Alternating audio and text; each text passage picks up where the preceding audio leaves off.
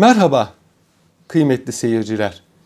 Bugün Osmanlı tarihinin yine pek bilinmeyen şahsiyetlerinden, daha doğrusu fazla tanınmayan padişahlarından Sultan 3. Osman'dan bahsedeceğiz. Osmanlı Devleti'nin kurucusu olan ve hanedana ismini veren Osman Gazi'den sonra gelen 3. Osman ismini taşıyan padişah. Zaten 3 tane Osman vardır Osmanlı tarihinde saltanat devam etseydi belki bir iki tane daha Osman ismini taşıyan padişahın e, zuhur etmesi muhtemeldi. 25. padişah ve 90. İslam halifesi Sultan II. Mustafa'nın oğludur. İki oğlu peş peşe padişah oldular Sultan II. Mustafa'nın. Sultan I. Mahmut ve Sultan III. Osman. Annesi Şehsuvar Haseki'dir. Ee, Sultan 3. Osman'ın Sultan II. Mustafa yani babası Edirne vakası sebebiyle 1703 senesinde tahttan indirildiğinde Sultan 3. Osman o zaman Şehzade Osman 4 yaşındaydı. Amcası Sultan 3. Ahmet tahta geçmişti Osmanlı veraset kaidesi mucibince. Şehzade Osman sarayda yetişti, tahsil gördü. Sultan 3. Ahmet toleranslı bir padişah olduğu için yeğenleri de çok rahat yaşadılar. Yani sarayda yaşamakla beraber rahat yaşadılar. Gerek Şehzade Mahmut gerek Şehzade Osman rahat yetiştiler. Hatta öyle ki Sultan 3. Ahmet gezmeyi severdi. İstanbul'da ve İstanbul dışında çok gezmiştir. Yanında şehzadeleri de götürürdü. Şehzade Osman amcasının bu seyahatlerine iştirak etmiştir. 1730 senesinde Lale devrini sona erdiren patrona Halil darbesi neticesinde Sultan 3. Ahmet de tahttan indirildi. Yani Sultan 2. Mustafa nasıl tahttan indirildi? Sultan 3. Ahmet de tahttan indirildi. Antır parantez söylemek istedim ki bu iki padişah da tahttan indirilmeyi hak etmiş hükümdarlar değildir. Ancak tarihi hadiseler bazen çok istenmeyen şekilde cereyan edebiliyor. Sultan 3. Ahmet tahttan indirilince e, Sultan 1. Mahmut tahta geçti ve 24 sene saltanat sürdü. Şehzade Osman bu 24 sene e, veliahdidi tahtın kendine gelmesini bekledi. En uzun müddet taht bekleyen şehzade Sultan 3. Osman'dır. Bu zaman zarfında ne yaptı? Sarayda veliaht dairesinde yaşadı. Kitap okumaya meraklıydı. Çeşitli ilimlere meraklıydı. Ağabeyi kadar olmasa da entelektüel bir e, şehzadeydi. Bir de ağaç oymacılığına meraklıydı. Sultan 1. 2. Abdülhamit demek ki bu amcasına çekmiştir. Ee, ağaç oymasından eşyalar yapar. Harem halkına e, ve eşe dosta hediye ederdi. Sultan 1. Mahmut vefat edince 1754 senesinde Şehzade Osman Sultan 3. Osman adıyla tahta çıktı ki en yaşlı tahta çıkan 3. padişah olarak biliniyor. 55 yaşındaydı tahta çıktığında. Her padişah tahta çıktığında o zamana kadar verilmiş olan tımar, zeamet ve has, mukata beratları yenilenir ve e, elinde bunu bulunduranlardan bu fermanı yenilemek için bir cülusiye harcı alınırdı. Sultan 3. Osman tahta çıktığında hazine o kadar doluydu ki bu culusiye vergisi affedildi. Bu da halkta bir ümit meydana getirdi. Yani tahta çıktığı halde culusiye vergisi almayan bir padişah. Buna ilaveten saltanatı sulh ve sükunla, huzurla başladı. Belgrad muahedesi ile savaşlar bitmiş, sulh devresi başlamıştı. Bu devre onun zamanında da devam etti. Rus hududuna bazı hadiseler çıktı. Bunun harbe varacağından korkuldu ise de korkulan olmadı. Bu arada Mısır'da Memlük beyleri, Memlük asilzadeleri ayaklandı ama hadise çok kısa zamanda bastırıldı. Padişah bunda ihmali görülen Sadrazam Çorlulu Köse Bahir Mustafa Paşa'yı azletti. Yerine Sultan 1. Mahmud'un sadrazamlarından Hekimoğlu Ali Paşa'yı getirdi. Fakat Hekimoğlu Ali Paşa çok kuvvetli bir şahsiyetti. Padişah ise asabi ve titizdi. Geçinemediler. Ve sadrazam padişahın hükümet işlerine müdahalesinden rahatsız oldu. Sultan 3. Osman'ın en mühim hususiyetlerinden bir tanesi. Ağabeyinin ve amcalarının ve babasının hatasına düşmemek, devlet adamlarına müdahale etmek. Çünkü o daha önce yaşanan hadiselerden padişahların devlet adamlarına müdahale etmemesinden kaynaklandığını düşünüyordu. Bir defasında Hekimoğlu Ali Paşa ile e, ters düştüler ve padişah kızdı. Seni azlederim yerine Hammalbaşı Ali Ağa'yı sadrazam yaparım. Yani sen kendini ne zannediyorsun dedi. Bunun üzerine çok gururlu bir kişi olan sadrazam o zaman Efendimiz dedi o kişi Hammal Ali Paşa olur. Hekimoğlu Ali Paşa olmaz dedi. Buna padişah daha da kızdı ve Hekimoğlu Ali Paşa'yı azletti. Ve bundan sonra padişah e, yaklaşık 3 senelik saltanatında 7 defa e, sadrazam değiştirmiştir. E, bazılarına göre bu ipi bürokratlara vermek istemediğini göstermeye çalışmasından geliyor. E, ağabey zamanında sadrazamlık memleket içinde çok ağırlıklı bir pozisyon kazanmıştı. Padişah sadrazamların azine gerekçe olarak işte yolsuzluk, yalan söylemek veya işte yangınlardaki ihmal veya halkın şikayetlerini yerine getirmek şeklinde izah etmektedir. Ama esas sebep, esas sebep kısa saltanatı boyunca meydana gelen zelzele, sel ve yangın felaketlerinde dolayı halkta meydana gelen infial, menfi psikolojidir. Bu psikolojinin teskini için sadrazamlar azledilmiştir. Bu da hikmet hükümettendir. Yadırgamamak lazım. Padişah 1757'de büyük devlet adamı Koca Ragıp Paşa'yı buldu. Ondan sonra rahat etti. Ve bir daha artık e, sadrazam azletmedi.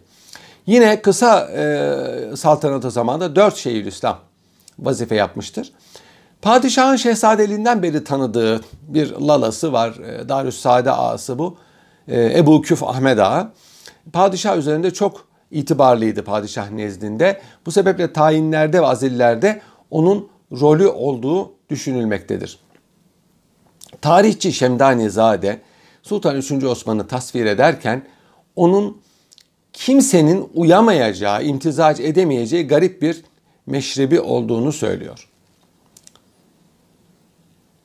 1756 senesinde yani tahta çıktığından iki sene sonra annesi Şehzuvar Valide Sultan vefat etti. Birkaç ay sonra da amcazadesi Veliaht Şehzade Mehmet vefat etti. Şehzade Mehmet 42 yaşındaydı. Vebadan vefat etmişti. Şehzadenin cenazesine 5000 kişi iştirak etti ki bu e, o zaman için büyük bir rakam, dikkat çekici bir rakam. Hemen arkasından padişahın şehzadeyi zehirlettiği dedikodusu çıktı. Hatta derler ki şehzadenin kardeşi İstikbal'in Sultan 3. Mustafa'sı bundan dolayı e, eskiden beri kendisini zehre alıştırmıştır. Ve bu sayede kurtulmuştur. İşte padişah niye çok sadrazam değiştiriyor? Onun sebebi de bu. Çünkü veliahtı öldürmek istiyor. Sadrazamlar razı olmuyor. Anlatılan budur. Ancak işin aslı öyle değil. Padişah namına cinayeti işlemekle suçlanan Köse Mustafa Paşa sadrazam Şehzadenin kardeşi müstakbel padişah Sultan 3. Mustafa tarafından sadrazam yapılmıştır ve damat yapılmıştır.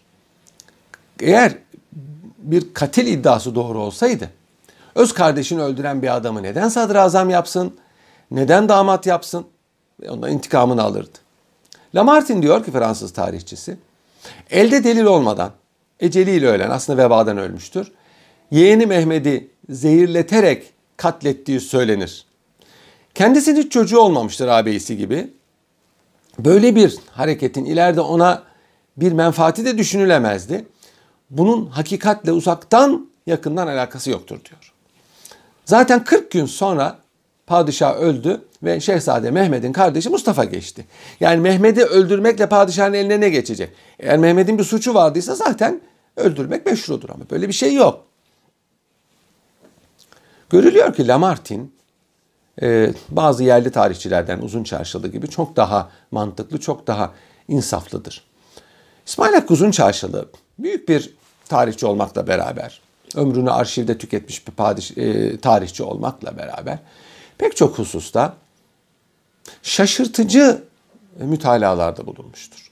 Mesela Baron de Tot gibi inanılmaz, güvenilmez birinin hayali iddialarına kıymet vermiştir. Sultan 3. Osman hakkında çok menfi bir tablo çizmiştir. Onun hakkında hiç hüsnü zannı yoktur.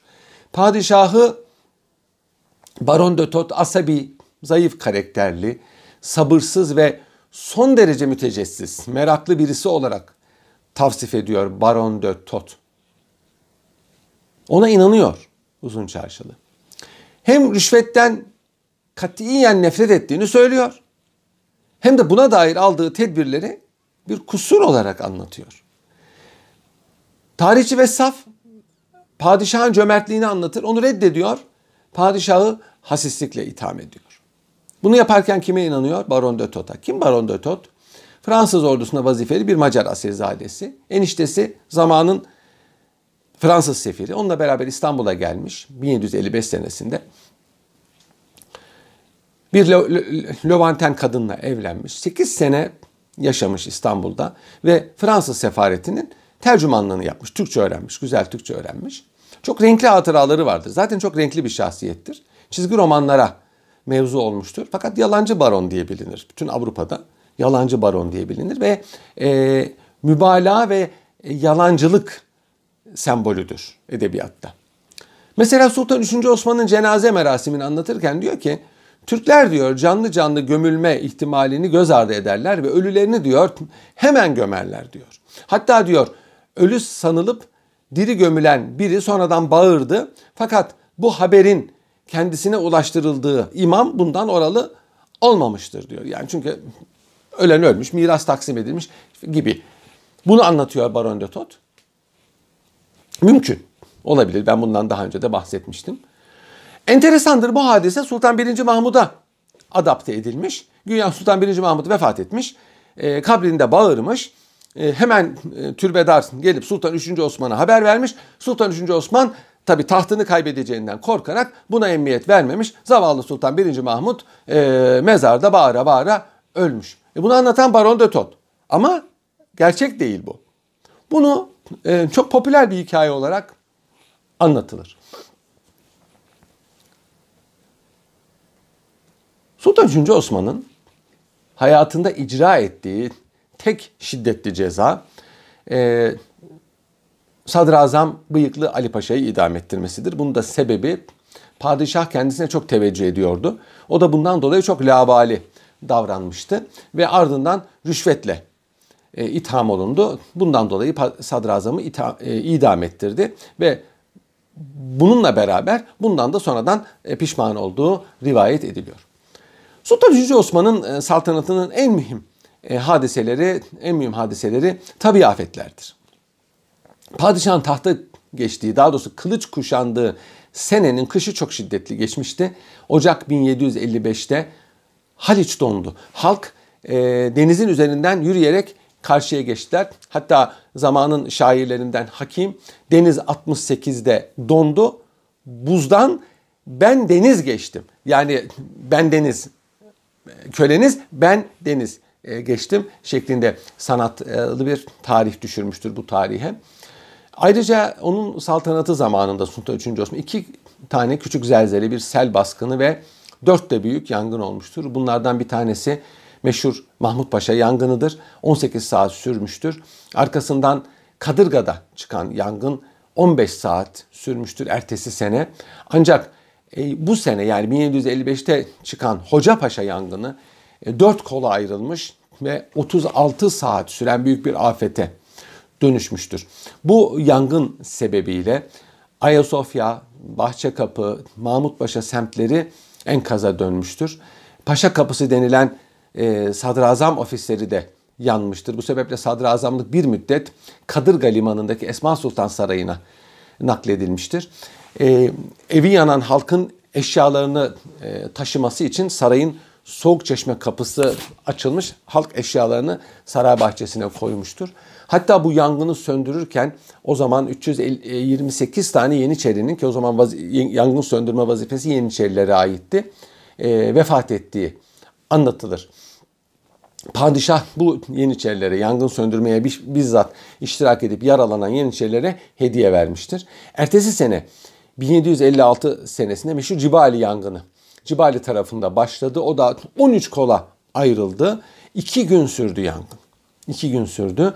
Unkapanı, Süleymaniye, Vefa'dan itibaren Şehzadebaşı, e, oradaki eski Yeniçeri kışlaları vardır Aksaray'da. Langa, Zeyrek, e, Saraçhane, Et Meydanı, Aksaray, Davutpaşa İskelesi, Fatih, e, Sultan Selim, Ali Paşa Çarşısı ve e, Ayak Kapısı tarafları tamamen yandı. Haraba haline geldi. E, 4000'e yakın 3581 binanın yandığı rivayet ediliyor. İstanbul'un en büyük yangını bu yangındır. Bu yangını, bu Cibali yangınıdır. Ve bu yangınlar şehrin dörtte üçünü kül etti.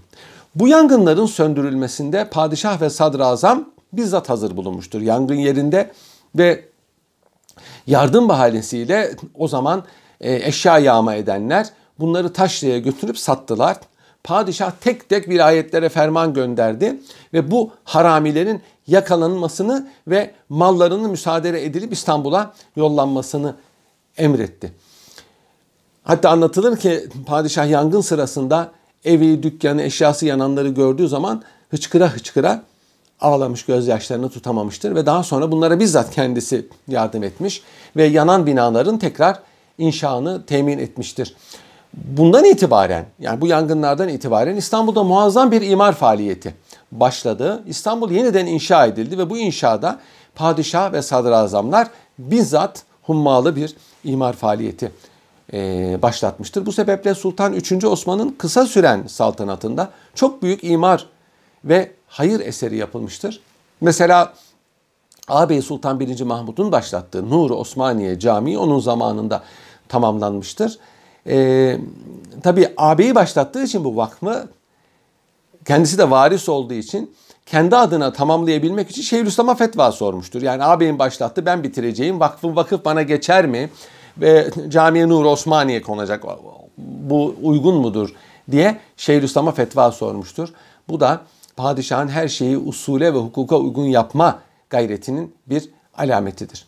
Cami tamamlandı 1755 tarihinde merasimle e, ibadete açıldı. Padişah da bizzat açılışta bulundu ve o gün fakirlere sadaka dağıtıldı, ulemaya hediyeler dağıtıldı padişah tarafından. Caminin inşa 6 sene sürmüştü. Yanına bir medrese yapıldı, bir imaret yapıldı. Adet olduğu üzere muvakkit hane yapıldı. Yani namaz vakitlerini ölçmeye yarayan bir küçük rasathane yapıldı.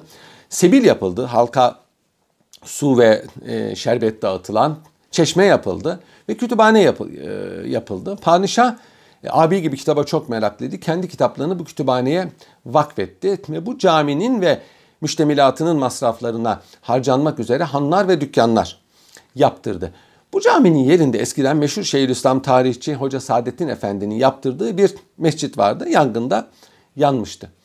Sultan 3. Osman Üsküdar Sarayı'nın olduğu yerde bir mahalle kurdu. Bu mahalle padişahın ihsanı olduğu için bugün İhsaniye Mahallesi diye bilinir. Burada bir cami yaptırmıştır. İhsaniye Camii ve yine e, semtin bir kısmına da İhsaniye Mescidini yaptırmıştır.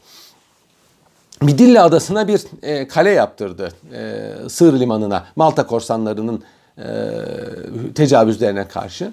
Orada bir de hamam ve cami yaptırdı.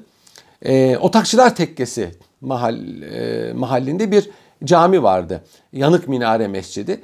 Mescit yanmıştı. Minaresi ayakta duruyordu. O mescidi yeniden inşa ettirdi. Bir de Paşa limanında bir çeşme yaptırdı. Bu ikisi günümüze intikal etmemiştir.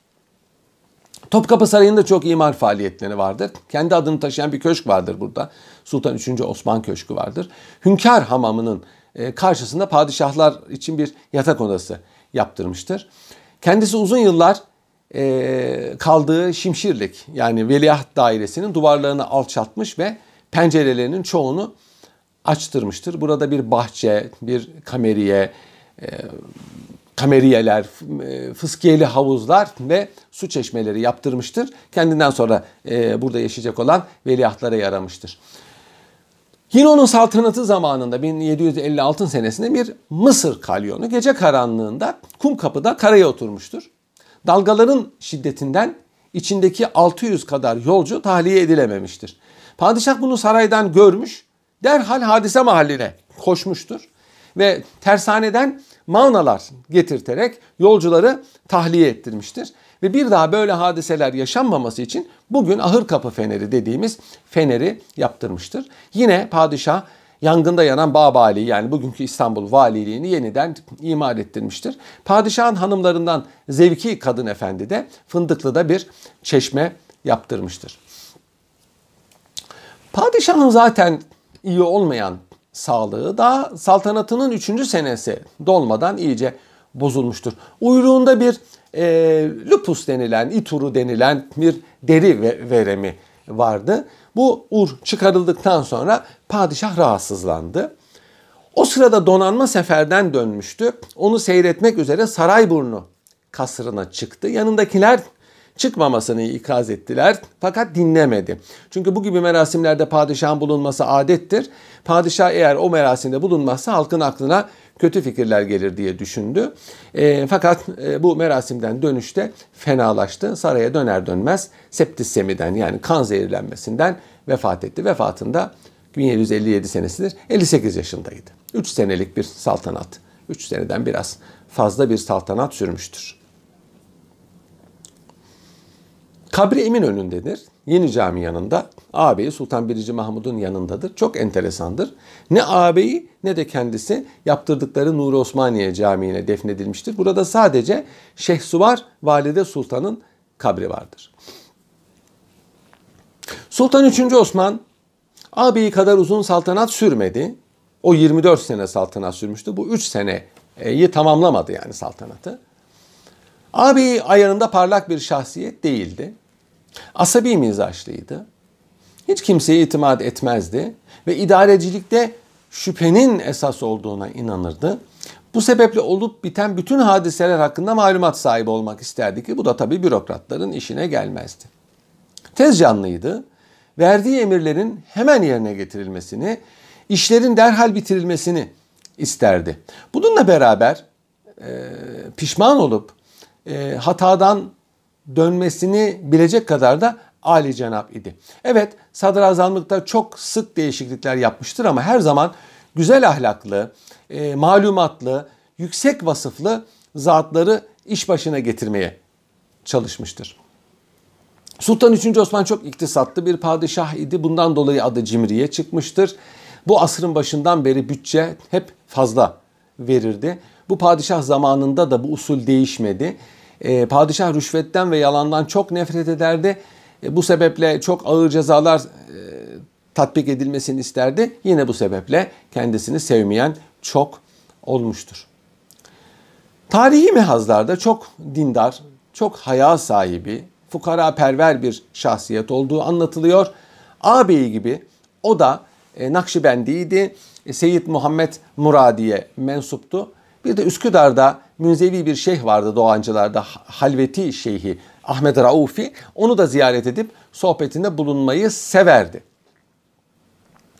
Sultan 3. Osman çok sportmen bir padişah olmamasına rağmen tomak gibi, cirit gibi, tüfek gibi, ok atışı gibi e, müsabakaları seyretmeyi çok severdi. Şaşılacak derecede askeri meselelere meraklıydı. Onun zamanında hiç savaş olmamıştır. Buna rağmen e, mesela Sultan 4. Murad'ın kullandığı silahları tetkik eder.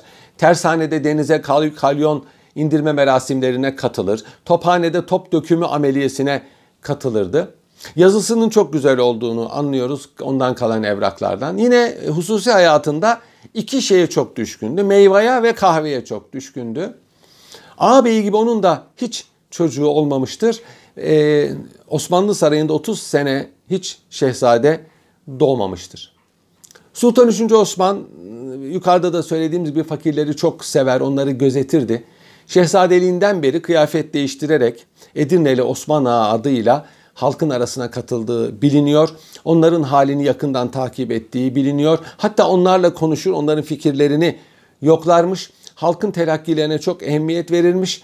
Elbise değiştirip e, elçi alaylarını seyretmek için halkın arasına karıştığı anlatılır. Bu sebeple bürokratları halk böyle istiyor, halk şöyle düşünüyor diye ikaz ettiği meşhurdur. Ahalinin alışveriş ettiği sokak satıcılarından bazı şeyler alıp yemeği, oracıkta yemeği severmiş. Bundan dolayı e, hafiflikle itham edilmiştir ama ömrünün çoğunu sarayda geçirmiş birisi için bu bir heves olarak yani e, değerlendirilmelidir. Yine padişah memleketteki eşkıyalık hareketlerini yakından takip ederdi. Bunların önlenmesi için uğraşırdı. E, toplantılar yapardı. Bizzat kendisinin iştirak ettiği toplantılar yapardı. Ve bu toplantıda alınan tedbirleri takip ederdi. Öteden beri Osmanlılar zamanında İstanbul'a göç tahdit edilmiştir. Şehrin e, asayişini ve iaşesini muhafaza adına. Sultan 3. Osman zamanında buna e, çok daha emniyet verilmiştir. Avrupa'da o yıllarda 7 yıl savaşları var. 1756 senesine başlamıştır velaset harpleri. Ee, Avrupa devletleri e, Osmanlı Devleti'ni kendi yanlarına çekmek istediler. Bunlar aslında birer dünya savaşı hüviyetindedir. Fakat padişah ağabey gibi sulh severdi, tarafsız kalmaya itina etti ve memleketi kısa süren saltanatında hiç harbe sokmadı. Fakat maalesef yangınlar, e, veba hastalığı ve Halic'i donduran soğuk milletin iflahını kesti. Eski devirlerde e, bütün felaketlerden idareciler ve ez cümle hükümdar mesul tutulur. Cahiller de padişahın unsuzluğuna inanmıştı. Bu sebeple Osmanlı tarihinde maalesef haksız yere menfi bir intiba uyandırmıştır.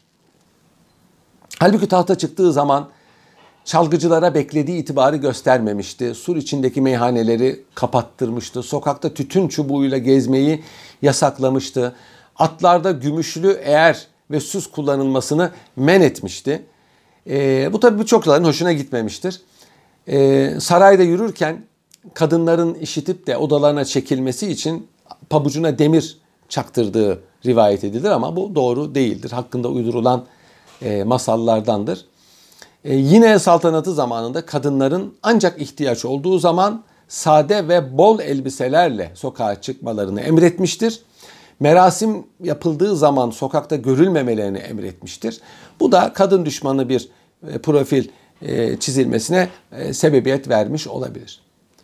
İşte bu sebeple modern tarihçiler kendisini basit ve tutucu bir şahsiyet olarak görmek temayülündedir. Halbuki bunlar zelzele, sel, veba, yangın gibi afetlerin peş peşe zuhurunun bu gibi sebeplere bağlayan halkın teskinine müteveccih icraatlardır. Sultan 3. Osman'ı rahmetle anıyoruz. Hoşça kalın kıymetli seyirciler.